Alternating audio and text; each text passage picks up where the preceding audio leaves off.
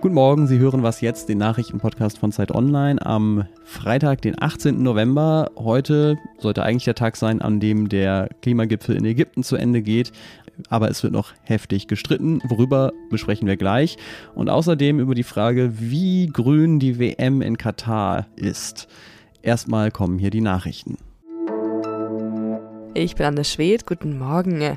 Der Tarifstreit in der Metall- und Elektroindustrie ist beigelegt. Nach Angaben der IG Metall und des Arbeitgeberverbands Südwestmetall konnte in der fünften Verhandlungsrunde eine Einigung erzielt werden. Demnach wurde eine Anhebung der Tarifgehälter in zwei Stufen vereinbart. 5,2 Prozent im Juni 2023 und nochmal 3,3 Prozent ab Mai 2024 bei einer Laufzeit eines neuen Tarifvertrags von 24 Monaten. Dazu komme eine steuerfreie Einmalzahlung in Höhe von insgesamt 3000 Euro. Der Abschluss im Pilotbezirk Baden-Württemberg soll im Kern für die bundesweit 3,9 Millionen Beschäftigten der Metall- und Elektrobranche gelten. In Bangkok in Thailand hat der zweitgrößte Gipfel der Asiatisch-Pazifischen Wirtschaftsgemeinschaft begonnen.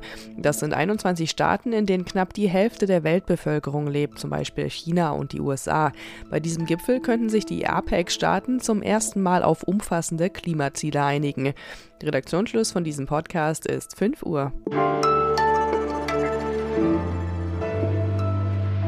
Planmäßig ginge heute ja eigentlich die Klimakonferenz in Ägypten zu Ende, aber wenn es so kommt, wäre das fast schon ein Zeichen, dass etwas nicht stimmt, denn es ist fast Tradition, dass der Gipfel am Ende nochmal um mindestens einen Tag verlängert wird. So wohl auch dieses Jahr. Die echten Gipfelprofis wissen das und äh, buchen deswegen auch schon immer Hotels für das Wochenende mit. So hat es mir zumindest mal ein Kollege erklärt, damit sie nicht am Ende zu früh abreisen müssen. Das geht jedenfalls dann, wenn man aus einem Land kommt, dass ich zwei zusätzliche Tage zu Gipfelpreisen leisten kann. Wenn sich alle schon einig wären, müsste man natürlich nicht verlängern und deswegen spreche ich jetzt mit meiner Kollegin Petra Pinzler von der Zeit, woran es denn hakt. Petra, was sind denn gerade die großen Streitthemen? Es gibt ein Thema, das alle anderen überlagert. Das hat den schwierigen Titel Loss and Damage, also Verlust und Schäden. Da geht es ganz einfach darum, dass der Süden will, dass der Norden bezahlt. Und nicht nur, weil der Süden vom Norden immer mehr Geld haben will, sondern weil er sagt, wir haben einen Rechtsanspruch drauf. Ihr im Norden habt die letzten 150 Jahre die, das Klima verpestet. Ihr habt immer mehr Treibhausgase in die Luft gepustet und wir sind jetzt diejenigen, die drunter leiden. Also wir haben den Schaden und deswegen sind wir Schadensersatz berechtigt. Und da sagen aber eben viele große Länder aus dem Norden, das kann gut sein, dass wir schuld sind, aber wirklich bezahlen und rechtlich verpflichtet werden, darauf zahlen zu müssen, das wollen wir dann doch nicht. Tja, das Thema äh, kommt mir auch noch sehr bekannt vor von der letzten Klimakonferenz. Zeichnet sich denn ab, wie das ähm, jetzt hier am Ende geregelt werden könnte? Das Interessante ist, bei der letzten Klimakonferenz stand das Thema tatsächlich, das war schon da, aber stand nicht auf der offiziellen Tagesordnung. Diesmal ist es zumindest nach 30 Stunden Streit am Anfang auf die offizielle Tagesordnung gerückt. Und wenn es da erstmal steht, dann heißt das auch, dass das weiterentwickelt wird. Meine Prognose ist, die kommen da nicht wirklich zu einer Einigung. Sie werden das aber weiter bearbeiten und dann auf die nächste Konferenz Konferenz schieben. Also das Thema geht nicht mehr weg. Du hast mir gestern trotzdem ja zur Vorbereitung geschrieben, gerade herrscht hier endlich mal viel, viel Hoffnung. Ist diese Hoffnung denn begründet oder wie, wie, kommst du überhaupt zu dieser Beobachtung? Ja, man schwankt hier so von Konferenztag zu Konferenztag. Gestern war ich tatsächlich ziemlich hoffnungsfroh, weil es in der letzten Woche noch so geschieden hat, dass die große Geopolitik, die Klimapolitik einfach völlig ausbremst. Jetzt gibt es aber manchmal so wunderbare Zufälle oder Ereignisse, die zueinander kommen. Also der Biden hat in den USA die Wahlen gewonnen, deswegen konnte er auf Bali mit seinem chinesischen Partner sprechen. Der wiederum hat gesagt, okay, jetzt dürfen auch die Klimaverhandler in ähm, in Ägypten wieder miteinander reden. Deswegen mhm. redet hier der amerikanische Klimaverhandler mit dem chinesischen. Und all das führt dazu, dass die Stimmung doch so ist, dass man wieder miteinander reden kann. Und außerdem sind die Russen zunehmend isoliert. Klingt alles wie große Wolkenschieberei, aber all das führt dazu, dass hier die Stimmung so ist, dass man sagt, ja, wir wollen vielleicht doch noch was miteinander hinkriegen, zumal dieses Gipfeldokument in Bali auch noch sehr positiv war für das, was hier passiert. Da stehen nochmal die 1,5 Grad drin. Da würden wir sagen, naja, ist doch völlig klar, dass man da drunter bleiben muss oder es versuchen muss. Aber es war eben gar nicht klar, dass die das in Bali hinkriegen. So, und deswegen ist die Stimmung hier ganz gut. Das heißt nicht unbedingt, dass die Konferenz am Ende gut ausgeht, aber die Hoffnung stirbt ja zuletzt. 1,5 Grad nochmal, weil du gerade das Stichwort gegeben hast. Wenn jetzt aber dieses große Thema eigentlich Loss and Damage ist, das klingt ja eigentlich ein bisschen so, als hätte man quasi schon akzeptiert, dass es äh, wirklich übel wird mit der Klimakrise und würde jetzt nur noch sich drüber streiten, wer am Ende zahlen muss. Gibt es denn beim Thema, was tun wir eigentlich dagegen, dass es übel wird, auch irgendwelche Schritte?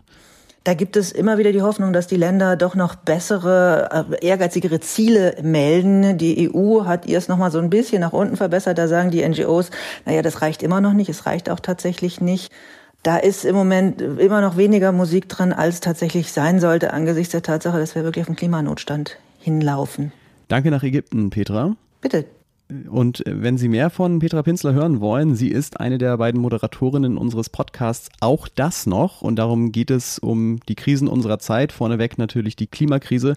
Völlig ungeschönt, aber trotzdem nicht in einer Stimmung, bei der man sich nur die Decke über den Kopf ziehen will. Und deswegen heißt dieser Podcast auch der freundliche Krisenpodcast. Hören Sie doch mal rein.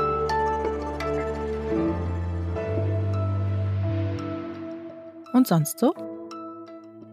Es gibt Dinge, die sind da, wo sie nicht hingehören. Zum Beispiel mein Haustürschlüssel heute Morgen.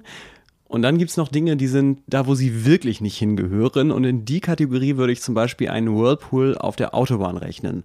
Trotzdem ist am Mittwoch auf der A7 in Baden-Württemberg ein zweieinhalb Meter breiter Pool mitten auf der Fahrbahn aufgetaucht. Den hat ein Autofahrer da auf seinem Anhänger transportiert und dann verloren. Gegengefahren ist aber zum Glück niemand und es ist auch nichts passiert. Und nach einer Weile kam dann auch endlich die Polizei und hat den Pool von der Fahrbahn gezogen.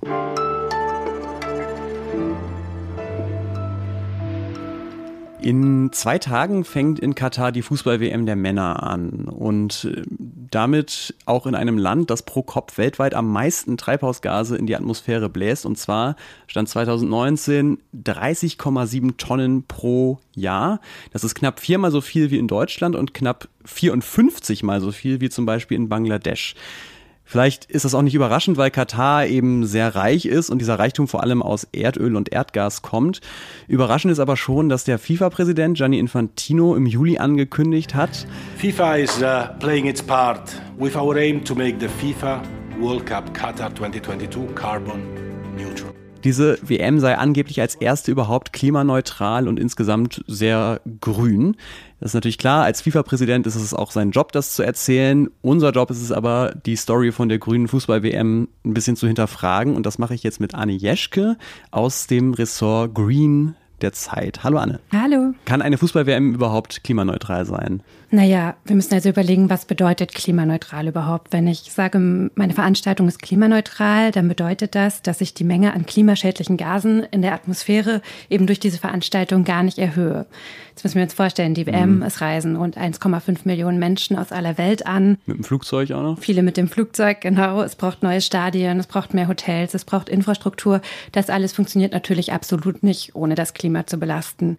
Das bedeutet, wenn ich die WM trotzdem klimaneutral nennen möchte, dann müsste ich oder dann bleibt der FIFA oder den Veranstaltern eigentlich gar nichts übrig als die Kompensation. Und ähm, das heißt, man reduziert die durch die eigene Veranstaltung entstandenen Treibhausgase eben über andere Projekte, zum Beispiel mhm. anderswo in der Welt. Genau, da können wir jetzt noch mal ein bisschen genauer reinschauen. Also trotz dessen, was du gerade gesagt hast, äh, verkauft die FIFA und verkauft Katar diese WM als klimaneutral. Wie kommt sie denn zu dieser Aussage?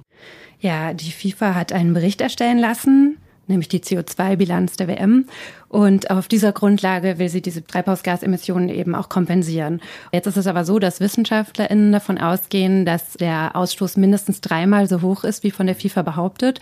Und ja, im Prinzip kann man sagen, die FIFA hat sich das ein bisschen schön gerechnet. Ein gut illustrierendes Beispiel ist, dass sie FIFA im Bericht bei den neu gebauten Stadien von 60 Jahren Betriebsdauer ausgeht und aber in ihre Rechnung von diesen 60 Jahren gerade mal 70 Tage aufnimmt, quasi der Zeitraum der WM und der Clubweltmeisterschaften, die schon in den vorhergegangenen Jahren stattgefunden haben.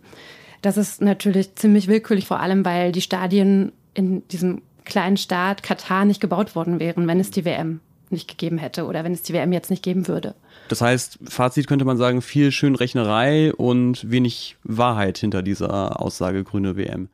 Auf jeden Fall kann man das so sagen. Ähm, zum Beispiel bei den Stadien müssen wir uns ja auch überlegen, man weiß bei ganz vielen von ihnen noch gar nicht, was da nach der WM mit denen überhaupt passiert. Und genau, ich habe diese Recherche gemeinsam mit Nico Horn, meinem Kollegen aus dem Sport, gemacht. Und Nico hat eben auch erzählt, dass schon bei der Bewerbung, ähm, der das Katar eigentlich die schlechteste Bewerbung damals abgeliefert hat. Aber es ging um die kurzen Wege, es ging viel um Nachhaltigkeit. Und die FIFA, die jetzt gerade wegen der Menschenrechtslage, der Ausbeutung äh, von Arbeitern, den vielen Todesfällen total in der Kritik steht, klammert sich jetzt eben noch an dieser WM, äh, der, ja, oder an dieser grünen WM, ne, an dieser Klimaneutralität fest. Ähm, genau. Allerdings, ähm, wenn man eben hinter diese Kulissen guckt oder einfach mal ein bisschen genauer sich die Zahlen anschaut, dann wird schnell klar, dass es eben auch ein Märchen ist, was die FIFA da erzählt. Mhm. Vielen Dank für diese Einschätzung, Anni Jeschke. Gerne. Auf jeden Fall klimafreundlicher als die WM in Katar war diese Ausgabe von Was Jetzt. Danke, dass Sie sich die angehört haben. Mails können Sie uns schicken an wasjetzt.zeit.de. Ich bin Ulle Pflüger und äh, freue mich, auch wenn ich da nicht moderiere, wenn Sie nachher auch beim Update reinhören. Tschüss und bis dann.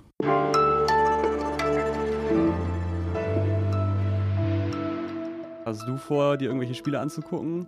Mm, das ist eine gute Frage. Also eigentlich glaube ich, dass ich diesmal nicht ja, schaue. ich auch eher nicht. Ja. ja.